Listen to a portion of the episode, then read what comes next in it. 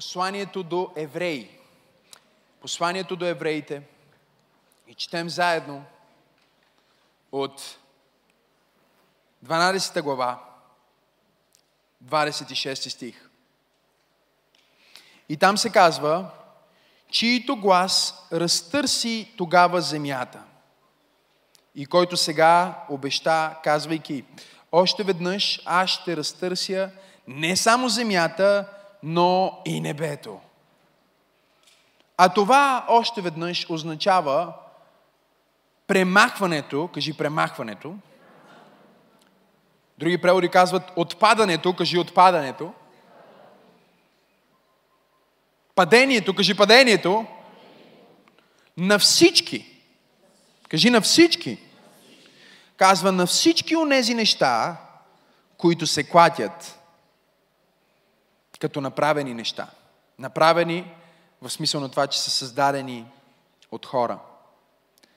За да останат тези, които не се клатят. Затова, понеже приемаме Божието царство, което не се клати, нека бъдем благодарни и така да служим угодно на Бога с благоволение и страхопочитание. Защото нашият Бог е огън пояждащ. Автора на книгата Евреи говори на едно общество, което минава през голяма трудност. Книгата се нарича Евреи не случайно. Ние ще направим паралел с друг пасаж от Божието Слово в Стария Завет също.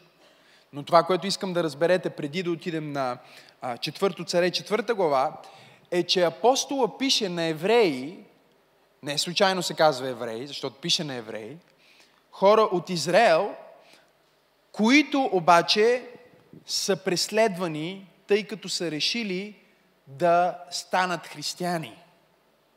Решили са да станат Христови, приели са Божието Слово и са казали, ние вече няма да живеем според обичаите и традициите на юдеизма, ние ще бъдем християни. Ние сме Христови ученици, ние не сме от тази земя, ние сме различни, имаме други ценности, имаме друг начин на живот, мечтаем за различни неща, обаче това различие и тяхното желание да бъдат угодни на Бог и да се покорят на Божието Слово им създаде на удобство. Защото много често, когато ти следваш Божието Слово, можеш да попаднеш в неудобна ситуация от следване на Божието Слово. Но не се страхувай, ако попаднеш на удобна ситуация от следване на Божието Слово. Страхувай се, ако попаднеш на удобна ситуация от компромис с Божието Слово. Защото ако ти попаднеш точно както тези хора в дискомфорт, понеже Бог им е говорил и те са приели Неговото Слово, няма от какво да се плашиш. Апостола каза, не знаете ли, че всеки път, когато Бог говори, неща се разтърсват. Всеки път, когато Бог говори, неща започват да се клатят. Всеки път, когато Бог освободи Слово към вас, неща започват дори да падат но трябва така да стане, за да се знае кои са онези неща, които падат, кои са онези неща, които са човешки и кое е онова царство и кои са онези ценности, които не падат, без значение от това колко силно се тресе земята, без значение от това колко силно е изпитанието и без значение колко силно е обстоятелството. По този начин ние можем сега да се прехвърлим в четвърто царе, четвърта глава, където ни се говори една от моите най-любими истории в Библията – Четвърто царе, четвърта глава, ако гледате от 8 стих четем, там се казва един ден Елисей пътува за Сунам, където живееше една заможна жена, кажи заможна, казва заможна жена, важно е това да го отбележим, жена, която а, има, а, жена, която е богата, други преводи казват една велика жена, а, различните преводи го слагат по различен начин, но думата там за, за тази жена всъщност е еврейската дума гадол, кажи гадол. И ние сме в точно тази година, която е година на гадол, година на величие, кажи величие. Тази жена се казва, беше велика жена, беше е, богата жена. Беше богата, гадол, велика във всеки смисъл. И казва, че тя го задържа да яде там. И няколко пъти, като минаваше, той си създаде нова традиция. Не знам дали има хора в църквата. Вижте какво се казва. Колко, колкото пъти минаваше, отбиваше се там. Нали? Пророка не е, не е шматка, иска да яде хубава храна. Отбиваше се там, за да яде хляб. И жената каза на мъжа си, ето познавам, че този, който постоянно наминава у нас, е свят Божий човек. Да направим една горна стаичка на стената и да сложим там за него легло, маса, стол и светилник. Това е друга проповед. За да се отбива там, когато идва при нас. И един ден, когато дойде там, се отби в стайчката и си легна в нея.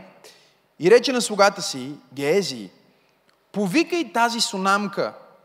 И повика я. И тя застана пред него и рече, кажи и сега, ето ти си положила всички тези грижи за нас.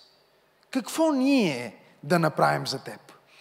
Харесва ми това, защото когато ти положиш някаква грижа за Бог или за Божието царство, Бог винаги ще каже какво мога аз да направя за теб.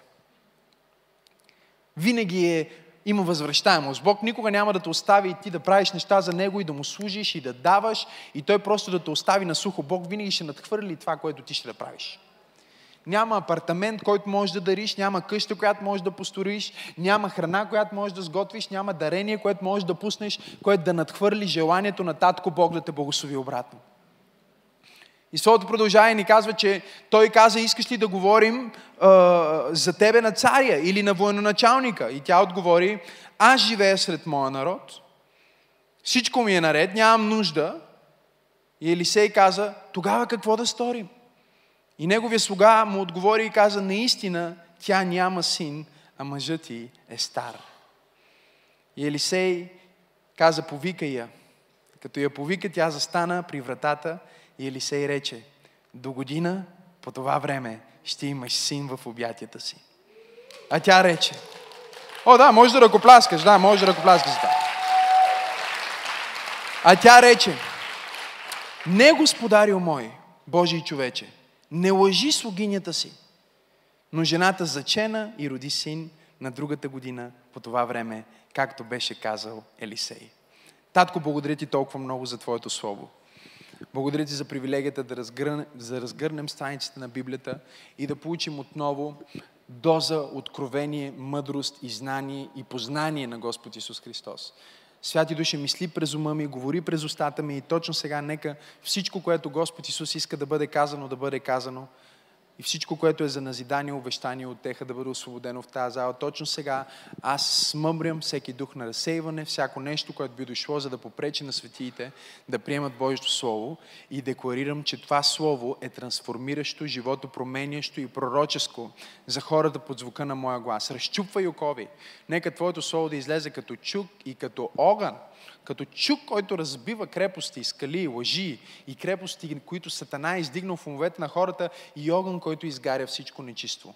В мощното и чудотворно име на Исус ние ти обещаваме, че ще дадем цялата слава на Него, на Неговото име, за Неговата слава и за Неговото царство е този момент и това богослужение. Господи, благодаря ти за това, че ти даваш на слушателите ми дух на мъдрост и откровение за да могат от опит да познаят дълбочината и широчината и височината на Божието благословение. И заедно казваме Амин. Погледни човек от му кажи, трябваше. Кажи му, трябваше да стане така.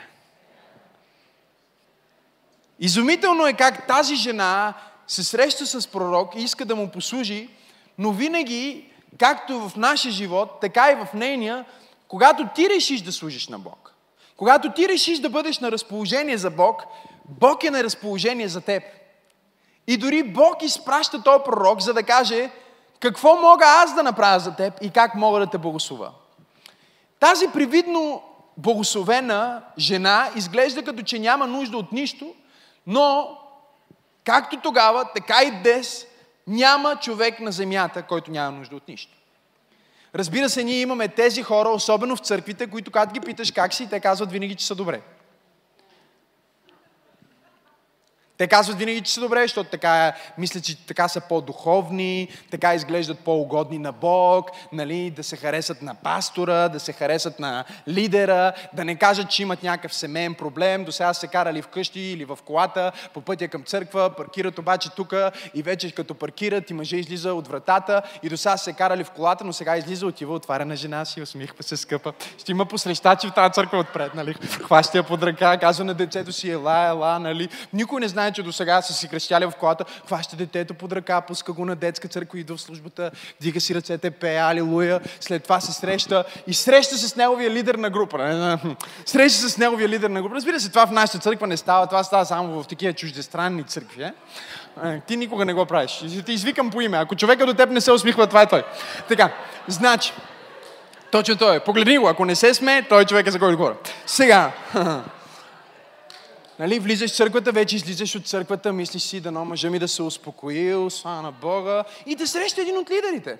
Някоя сестра, която се моли за тебе, идва при тебе и казва, хей, как си? Мога ли да направя нещо за теб? Ти кажеш, окей, сме слава на Бога.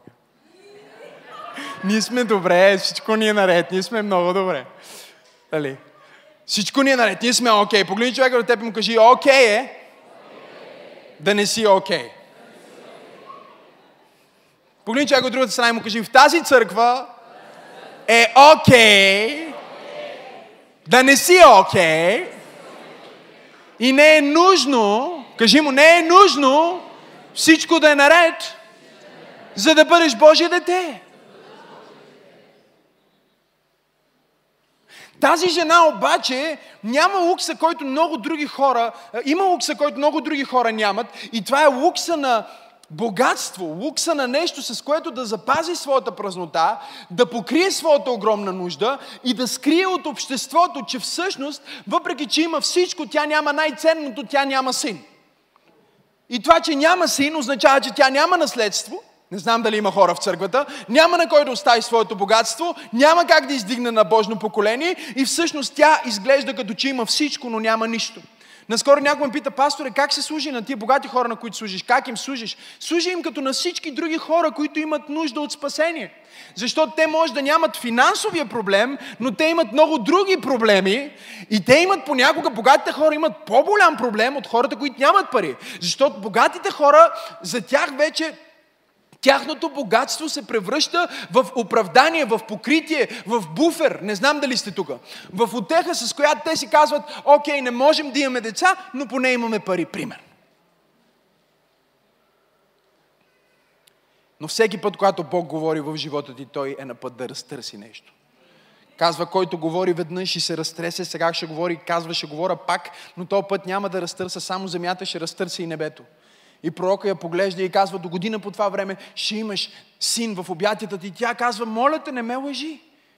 Тя не казва, моля те, не ме лъжи, защото не вярва, че Елисей е пророк.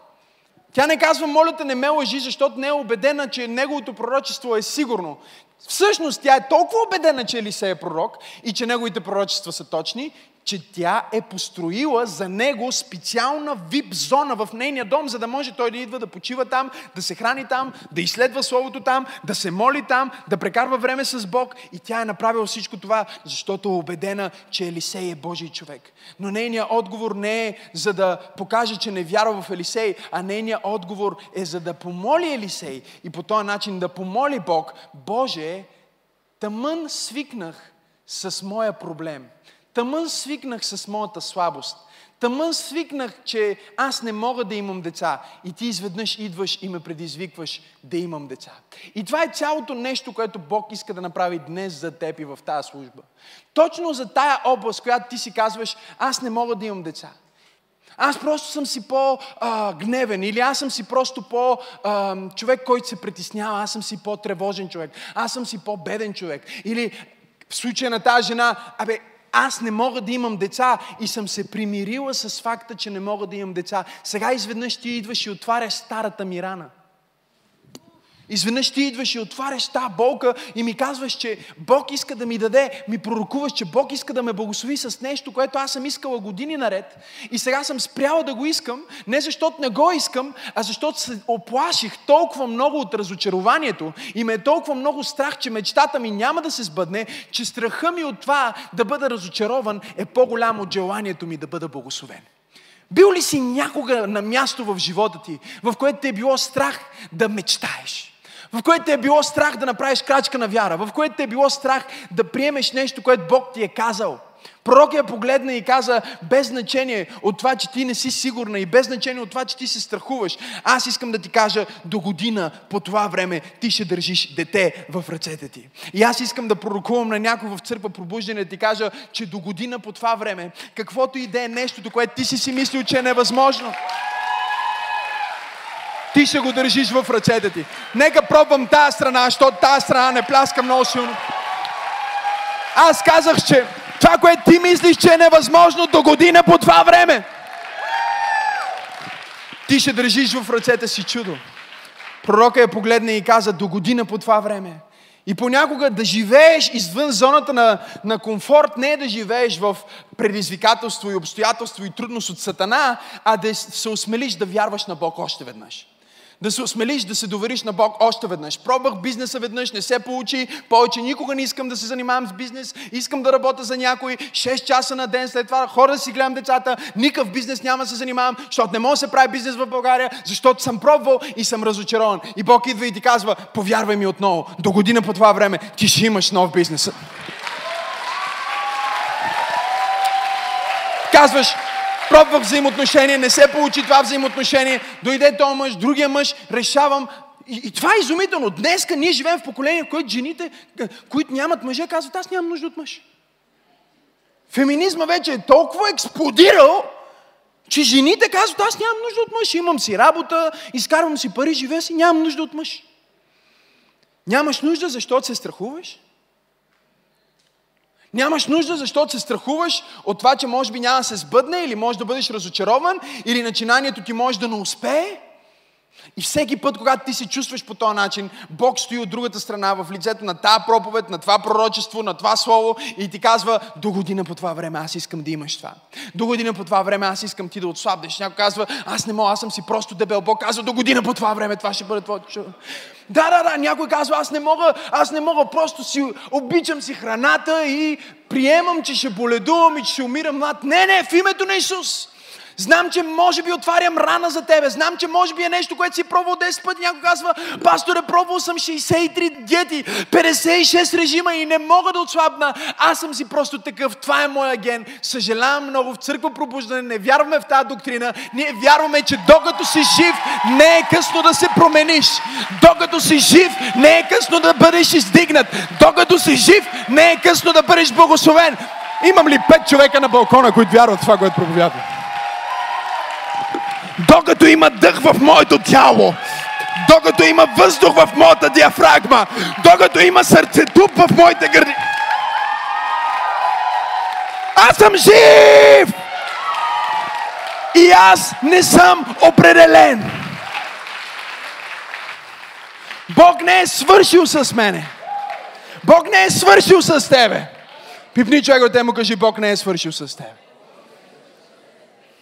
Но понякога е болезнено, защото в момента, в който аз проповядвам това, има към 300 човека, които скачат и пляскат, но 100, които не са. Защото те седят и си казват, не, той не знае, че аз съм се борил. Аз съм се пробвал. Пасторе, ние сме пробвали да имаме деца, пробвали сме инвитро, пробвали сме всичко. Сега ти казваш, че Бог може да го направи. Ние вече дори мислим за нещо друго, мислим да се откажем, но ти казваш, че Бог може да го направи. Докато си жив не е късно. Докато си жив не е късно. Докато си жив не е късно. Не се определяй, не се ограничавай, не позволявай на твоето състояние да определя твоето откровение. Нека Бог да бъде твоето съживление и да ти даде проявление.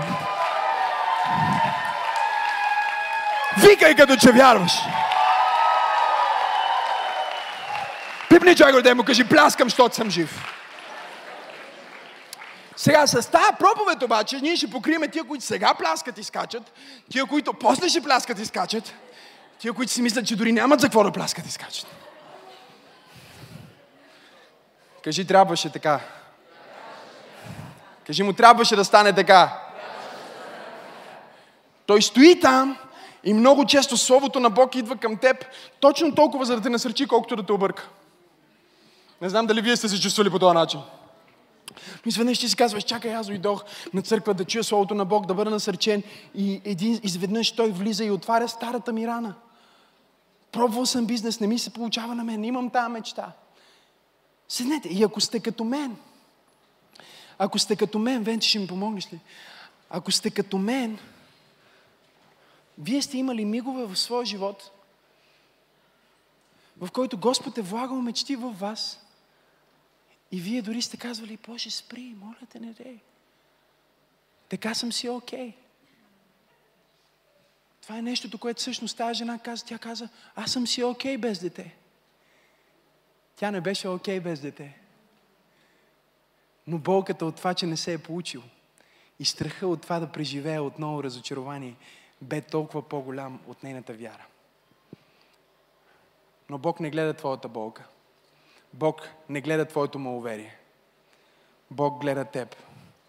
И Той казва, аз искам моето дете да живее в пълнота аз няма да се задоволя с дете, което не живее в пълнота. Аз искам моето дете да живее в пълнота на благословение, в пълнота на благоволение. Аз искам да изцеля, казва Бог, всяка област на твоя живот, всяка област на твоето семейство, всяка област на твоите финанси, всяка област на твоите приятелства. Аз съм Бог, не само който те е направил богат и ти е дал възможност да построиш къща за пророка. Аз съм Бог, който може да говори на пророка, да ти пророкува и да имаш дете. Тя трябва да научи, както много от нас, следващата категория хора, че ние служим на Бог, но всъщност всеки път, когато ние служим на Бог, Бог иска да служи на нас. И понякога е по-трудно да приемаш, отколкото да даваш. Да, понякога е по-трудно да приемаш, отколкото да даваш. Не знам вие как го чувствате. Особено ако си мъж. Някой на теб да ти даде, някой за теб да направи нещо. Светската философия е, ми че аз не ставам ли, че някой трябва на мен да ми дава? Няма да забравя този момент, бях с едни швери, имаше един е, мисионерски тим. И една от мисионерките нямаше е, пари, беше дошла без пари на вяра в България. И аз още един мой приятел, които е, бихме се нарекли така, ако погледнем от сегашна гледна точка назад във времето, бихме казали, че бяхме социално слаби. Направо си бяхме бедни нали, с този мой приятел, но ние се грижихме за тази жена от Англия, защото тя беше дошла като мисионер, но нямаше храна. И ние купувахме. Сега, като кам купувахме, не си представите някакви велики неща. Говорим, примерно, някаква инстантна супа на маги, нали, някакви хлебчета за 20 стотинки, колкото да може да я съживим, да може като се върне там, където е дошла, да не кажат в България живеят канибали, виж, изчезнала жената си. И се грижим за нея. Един ден бях с един друг човек от тима и си купих, бях огладнял нещо, си купих един банан, си взем един банан супермаркета, може да нали, чупиш един банан, може да си вземеш един банан, само 50 стотинки става на Бога. Взех си един банан и съм се наредил там на каста да си плата банана и шведката е пред мене, плаща се там нейните неща и тръгва да ми взима банана. Аз викам, ей, не пипай банана. И тя хвана, хвана да ми взима бананчето. Викам, ей, викам, не, тя казва, не, аз искам да го платя. И казвам, как ти ще ми платиш моята храна? И тя ме погледа и никой не разбра това. И ми каза, значи, окей, ти да благославяш хората. Аз те гледам как ти благославяш хора. Окей, ти да купиш на някой, окей, но ти не си окей ти да приемеш. И тя каза, по този начин ти спираш моето благословение, моята жетва, пречейки ми аз да ти дам нещо. Те би каза, това е гордост. Аз взех банан, казах, плати банана. поне да ям спокоен банан, тук ли сте? Дали? В смисъл, не да ям този банан и си мисля, горд ли съм, не съм ли горд?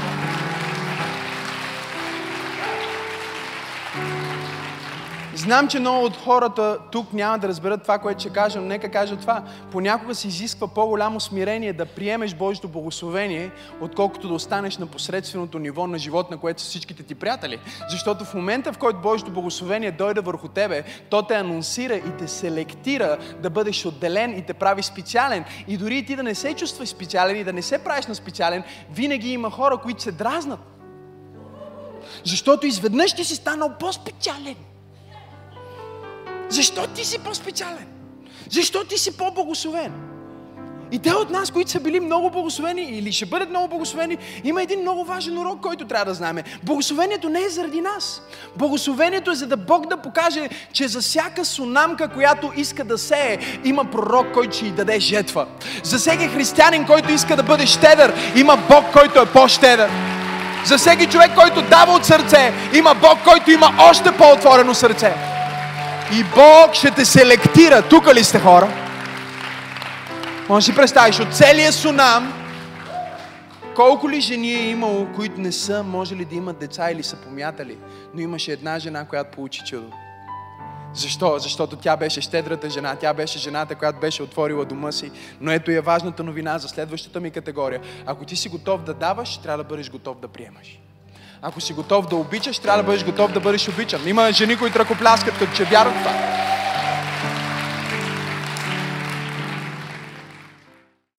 Имам нужда да повярвам на Бог отново. Имам нужда да мечтая отново. Имам нужда от Слово, което да ме разтърси и което да разтърси всичко в живота ми. Имам нужда от свежо Слово от Бог за моя сезон и моя живот. Може да се молиш за мен? Имам напрежение с жена ми, приятелю. Може да се молиш за мен? Детето ми не ме слуша. Може да се молиш за мен? Не знам как да си управлявам добре парите. Може да се молиш за мен и да ми дадеш съвет, нещо да направя? Ние трябва да изберем да не бъдат хора, които крият своята слабост, но да бъдем хора, които дават своята слабост на Бог, който няма слабости, който е всемогъщ и предавайки нашата слабост да видим Неговата сила, проявена в нашите слабости. Ние не сме перфектни хора, но имаме перфектен Бог. Ние не сме съвършенни хора, но имаме съвършен Бог. Ние не знаем всичко, но нашия татко знае всичко. Не можем всичко, но татко може всичко. И вместо да крием, вместо да крием да стоим в срам, като едно малко бебе, което си е напълнило памперса. И не е вече толкова малко, нали? Почва да осъзнава, нещо не е наред. Имам тежести.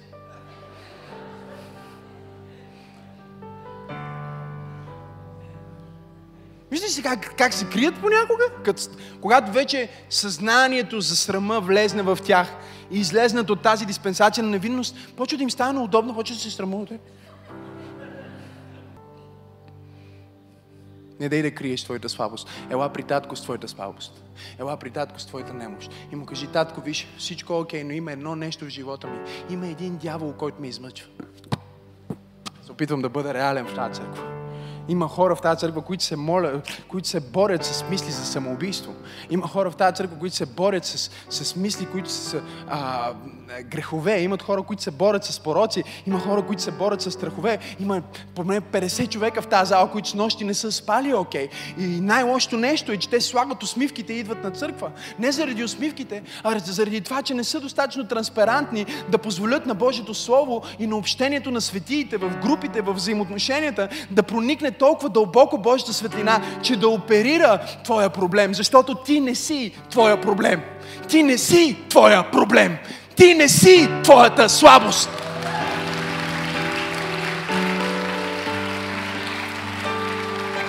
Не се идентифицирай с този дявол. Не се идентифицирай с тази слабост. Ти не си твоя проблем. Ти не си твоята слабост. И ти трябва да занесеш този проблем в краката на Христос и да кажеш, аз се боря с този дух, Боже, покайвам се за това, облечи ме в сила. И аз смъмрям този дух на поход, няма да има децата ми, аз смъмрям този дух на алчност, няма да има мъжа ми, аз смъмрям този дух на аборт, няма да има дъщеря ми, аз смъмрям този дух на болест, няма да има баща ми, аз мачкам дявола в името на Исус Христос и аз не се примирявам с моето състояние сега. Бог е жив и Неговото Слово е силно, деятелно, по-остро от всеки двоостър меч.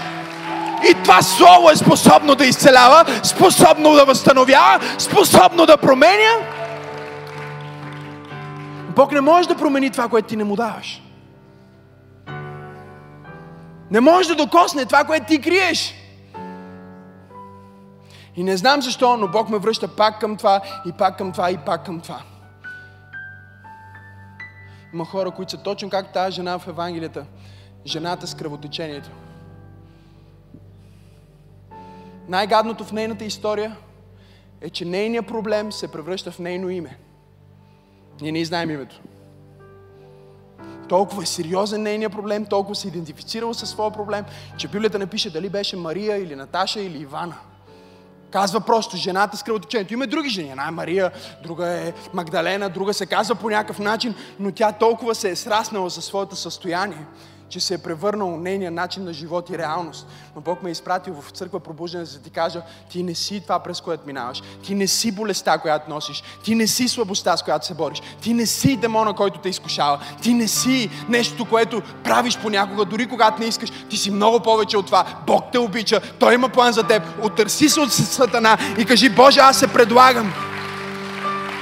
О, ръкопляскат слабо, религиозно. Ръкопляскате като перфектни хора, които нямат проблеми. Не знам за вас, но аз имам демони, с които се боря всеки ден. Изкушения, с които се боря всеки ден. Врагове, с които се боря всеки ден. И знам, че имам пет човека в тази църква, които казват, аз не искам да крия моите битки, аз имам нужда от някой, който да се моли и да ми помогне, защото един гони хиляда, двама гона 10 хиляди и аз мога да получа повече молитви повече подкрепа и да се справя с този проблем сега, отколкото да го държа 20 години. Стана тихо в тази презвитарианска църква. Мислех си, че тази тълпа е по-жива, обаче с те откровения стана тихо. Погледни от те му кажи, Бог има план за теб. Кажи му, не се отказвай от своята мечта заради твоята диспозиция и неспособност да произведеш онова, което искаш. Защото ти не си сам в произвеждането на това, което искаш.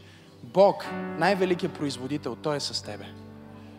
Твореца е с тебе. Той ще ти помогне да създадеш брака на мечтите си. Той ще помогне да създадеш компанията, за която мечтаеш. Той ще ти помогне да създадеш семейството, за което мечтаеш. Той ще ти помогне да изградиш идентичността си по начина, по който ти мечтаеш да бъдеш Бог, е твоя баща, който изпраща Слово чрез пророка днес, за да ти каже до година по това време, това, което ти си считал за невъзможно, ще бъде реално. О, ако ръкопляскаш, ръкопляскай, като че го вярваш.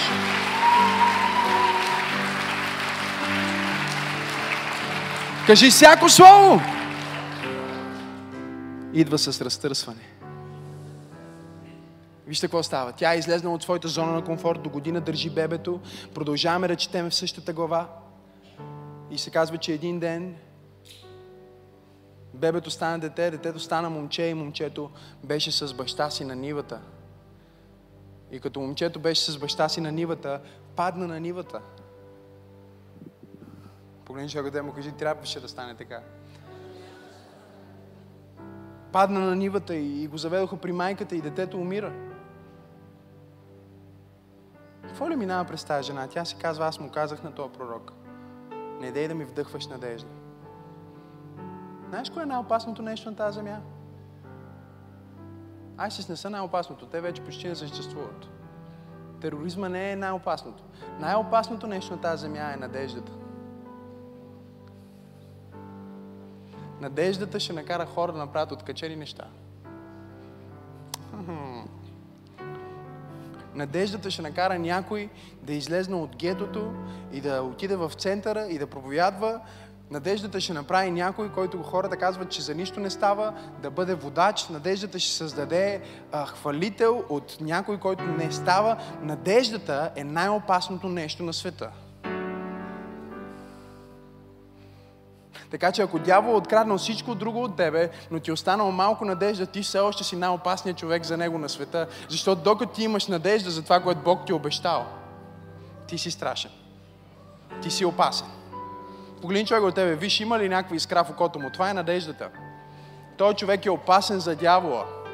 Той е опасен за сатана, той е опасен за бедността, той е опасен за проклятието, защото той е обнадежден човек.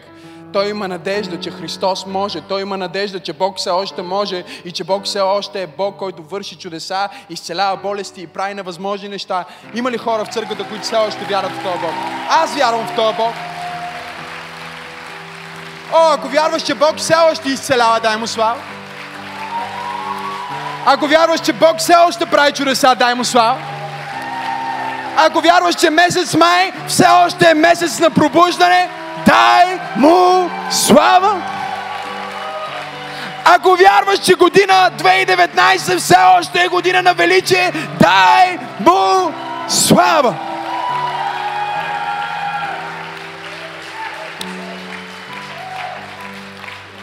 Той няма да спре да те шокира, защото това е Той. Той е Бог на свръхестествено, необичайно, чудно, изненадващо, невъзможното се превръща в възможно. До година по това време. Само гледай какво ще стане в твоя живот. Това е пророчество. Това е пророчество. Това е пророчество. Аз казах, че това е пророчество. Аз казах, че това е пророчество. Запиши си датата и часа. Това е пророчество. Кажи величие. И какво правиш изведнъж, когато Бог ти е казал нещо, благословил те е с нещо и изведнъж това, с което Бог те е благословил, изглежда мъртво? Какво правиш, когато Бог те е благословил да живееш в тристаен апартамент, обаче по стечение на обстоятелствата трябва да се върнеш в гарсионера, защото... Какво правиш, когато си карал немска кола и от немска трябва да отидеш на... Какво правиш, когато си свикнал с едно нещо, един стандарт и едно ниво на благословение, защото Бог те е завел там? И изведнъж това започне да спира или започне да изглежда като че се намалява. Аз ще ти кажа какво не правиш, не се оплакваш. Аз ще ти кажа какво не трябва да правиш, не се страхуваш. Ами вземаш тази мъртва мечта, вземаш това мъртво видение и отиваш при същия Бог, който ти е обещал да ти го даде и казваш, Боже, ти не си ме благословил с семейство, за да ми го вземеш, ти не си ми дал здраве, за да ме разболееш, ти не си ми дал дете, за да го изгуба, ти си ме благословил и ти си Бог, който благославя. И трябва това да се случи, има някакъв смисъл, кажи, има смисъл. Погледни човека тебе, усмихни му се, кажи, има смисъл в твоето изпитание. Кажи му, има смисъл в твоята болка.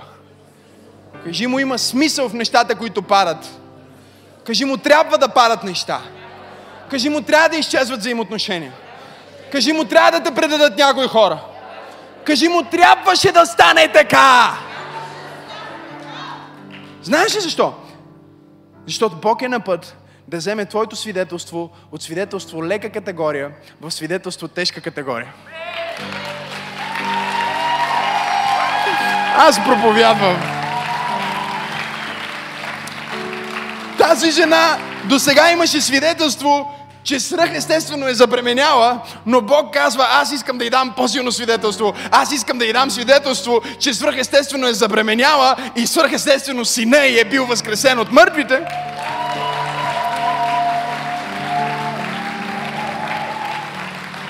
Но сина й не беше възкресен от мъртвите. Как ти би си помислил, нали, просто възкресен? Библията казва, че Елисей легна върху него, очите му върху неговите, ръцете му върху неговите, устата му върху неговата. И това, брати и сестри, говори за нещо много специално. И това е предаване на помазание, влагане на дарби, влагане на помазание. Това е пророческа традиция, в която единия пророк освобождава това, което вижда и това, което говори и това, което прави върху някой, който сега влиза в офиса на пророк. Той умря като нормално момче.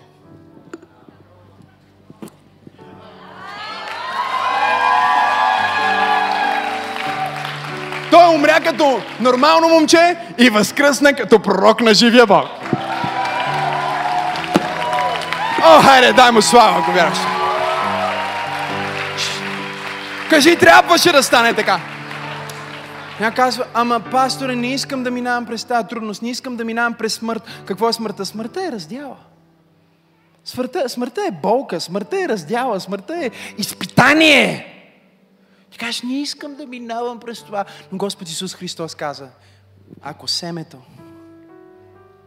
не е погребано и не е затрупано и не стои в тъмното, няма как да възкръсне. Семето го сееш като семе,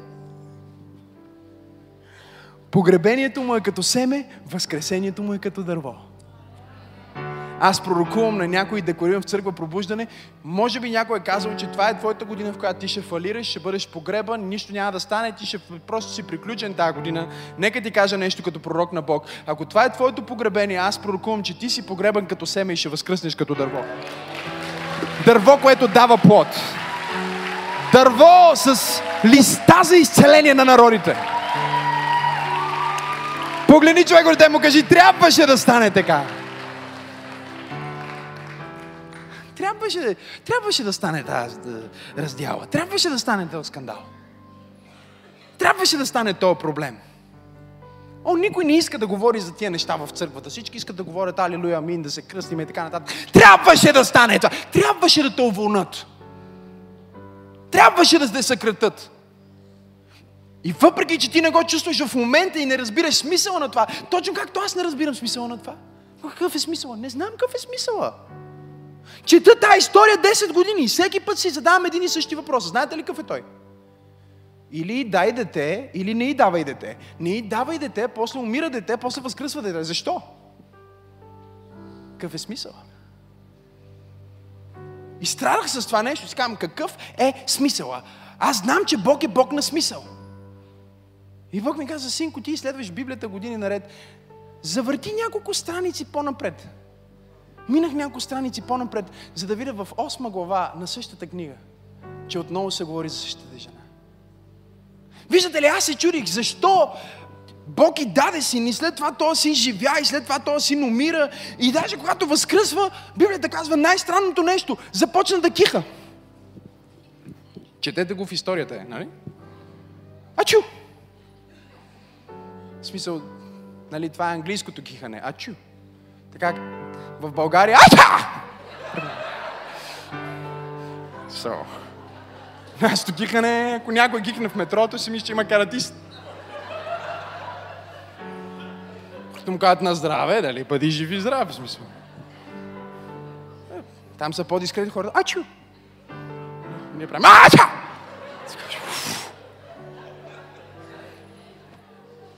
Страшно е българското ги. Седем пъти. Ача! Пророк го гледа. Уапу! И четеш. Но знаете ли нещо, което аз съм научил за Бог и за Библията последните 12 години от моя живот? Няма нито един безсмислен детайл в Божието Слово. Няма една погрешно поставена дума. И знам, че някакви теолози и богослови, ако гледат това, ще ми се изразнат. Нека ви кажа, Библията все още е боговдъхновеното, безпогрешното, най-важното, истинското Слово на Бога.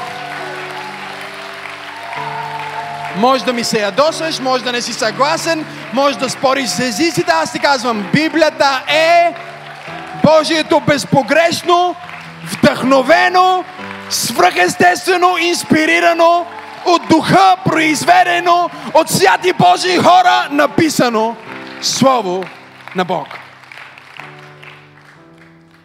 Казвам, няма смисъл. И чета историята. Вижте какво се казва в 8 глава.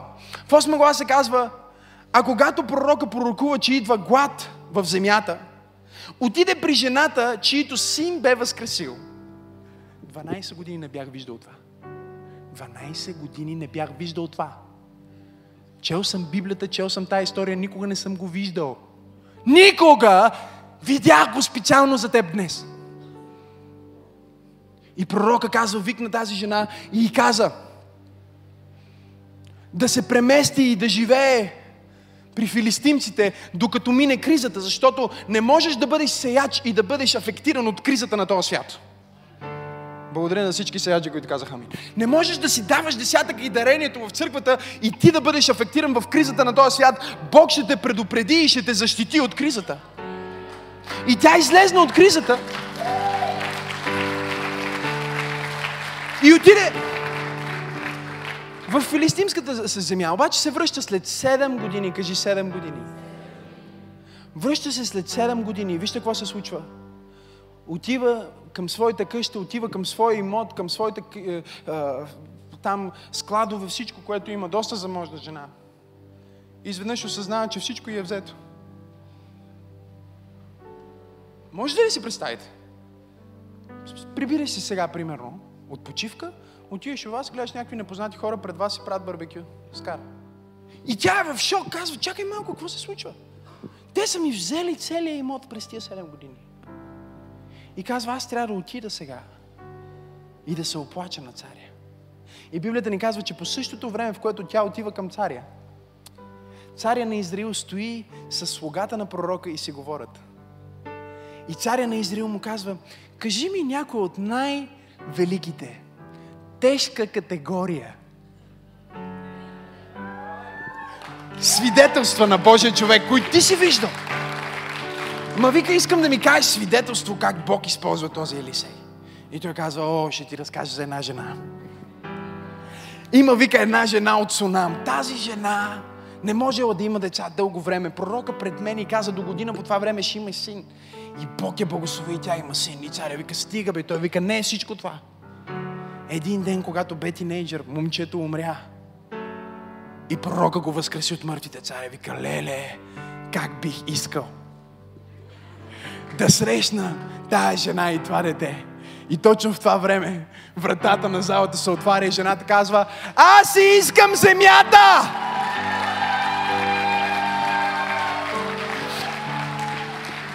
Аз си искам земята! И царя казва А, какво става? Какво се случи тук? Слугата му казва Царю, това е жената и този е синът, който Елисей се живи. Кажи му, трябваше така да стане.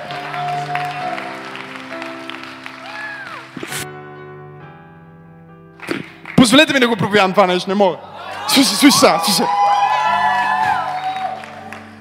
Бог казва, тази жена е направила къща. Но аз виждам, че след години ще има глад, тя ще излезне от тази къща и някой ще вземе тази къща и целият имот за 7 години и всичко, което има, ще й бъде отнето за 7 години. И казва сега, ако е само свидетелство, че е забременяла и е родила, има много други такива жени. И царя няма да, да обърне внимание на това свидетелство, но ще допусна нейния син да умре. О, Боже мой! Ще го възкреса от мъртвите и ще се постараят в точния момент, в който тя се връща от филистимците, за да живее в своя дом, да е точния момент, в който Гези говори с царя, за да може точно когато тя отвори вратата, той да иска среща с нея. Пипни човек от тебе, кажи, трябваше да стане така. Момчето идва и трепери. Царя, царя е там. Той казва, ти ли си момчето? И той казва, да. И момчето казва, сега осъзнавам всичко, защото когато аз бях мъртъв и после Бог като ме възкресяваше и не знам защо, но кихнах всеки а, седем пъти. Явно съм кихнал за всяка от една тия седем години, в които ни ограбиха. И царя вика, стига бе, наистина, ти си кихнал седем пъти. Той вика, да, да, тигнах седем пъти за всяка една година, в която ни ограбиха. И царя казва, не само, че ще ви върне имота, но заповядвам на а, министъра на финансите всичките пари, които вашия имот е реализирал от найеми, от продажби, от земята, от плодовете, от житото, всичко, което се изкарано в тия 7 години, докато вие сте били на почивка, ще ви бъде върнато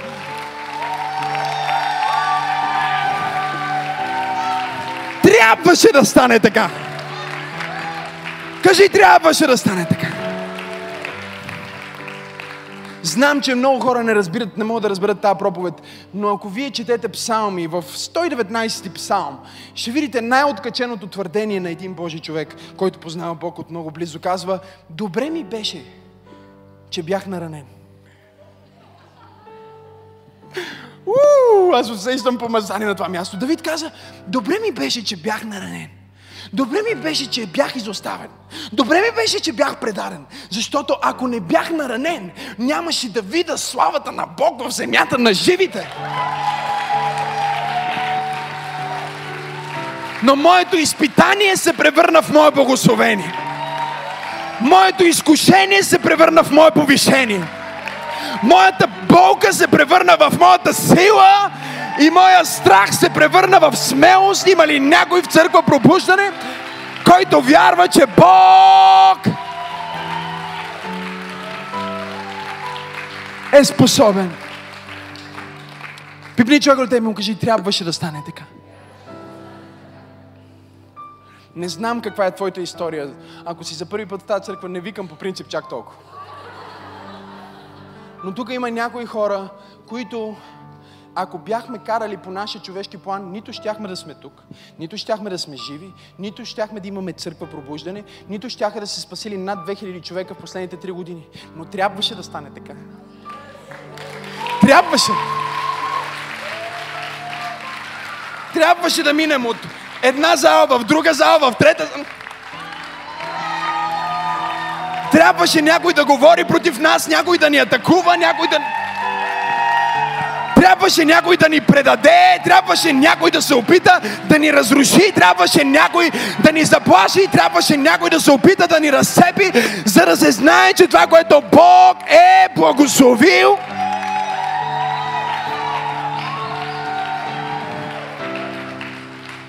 Той прави едно чудо, с което подсигурява живота на тази жена 20 години напред. Проблема ни е, че ние сме се задоволили с малки свидетелства. Но това е година на величие. И тази жена е наречена велика. Както тази година е наречена велика. Величието не значи липсата на изпитание. Величието значи силата на Бог да преодолееш, да наделееш, да устоиш и да победиш. Имам нужда от цялата зала да му даде слава. Не пляскаш за мене, а пляскаш за Него. Пляскаш за Бог, който все още е в контрол. Бог, който те обича. Бог, който те пази. Бог, който се грижи за теб. Бог, който е близо до теб. Бог, който никога няма да те предаде. Ръкопляскай за Исус.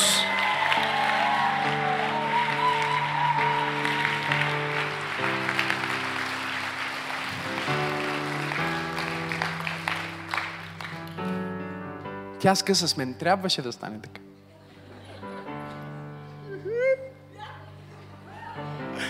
Той ме предаде. Трябваше да стане така. Най-добрият ми приятел му остави. Трябваше да стане така. Не мога, нещо става с мен. Боже, спаси ме. Ама той ми беше най-добрият приятел. Ама трябваше да стане така. Трябвало е да стане така. Бог е предвидял. И той е оркестрирал твоя живот. И знам, че в първата и втората и третата и десетата година може да няма смисъл, но някъде след 7 години, като се върнеш от филистимците, изведнъж ще бъдеш на точното място, по точното време, с точните хора. Знаете ли колко пъти се е случило това в църквата ни? Ние като църква, ако Бог не беше направил всичко да стане така, както е станало, нямаше да съществуваме не е възможно да съществуваме. Ако ние тръгнем да разказваме нашите истории на църквата, реално какво е станало, как е ставало, хората няма да вярват. Ще бъде като тази история на тази жена, в която Гези си говори с той, той влиза от там, всичко е все едно до секундата оркестрирано. Но аз вярвам в Бог, който се грижи за детайлите на твоя живот. Той е Бог, който те обича толкова много, че не иска да направи чудо за теб, което да не е известно. Той ще направи чудо за теб, което да разтърси целият ти квартал. Да спаси всичките ти роднини. Да обърне цялото ти поколение и кръвна линия. Да разчупи проклятията.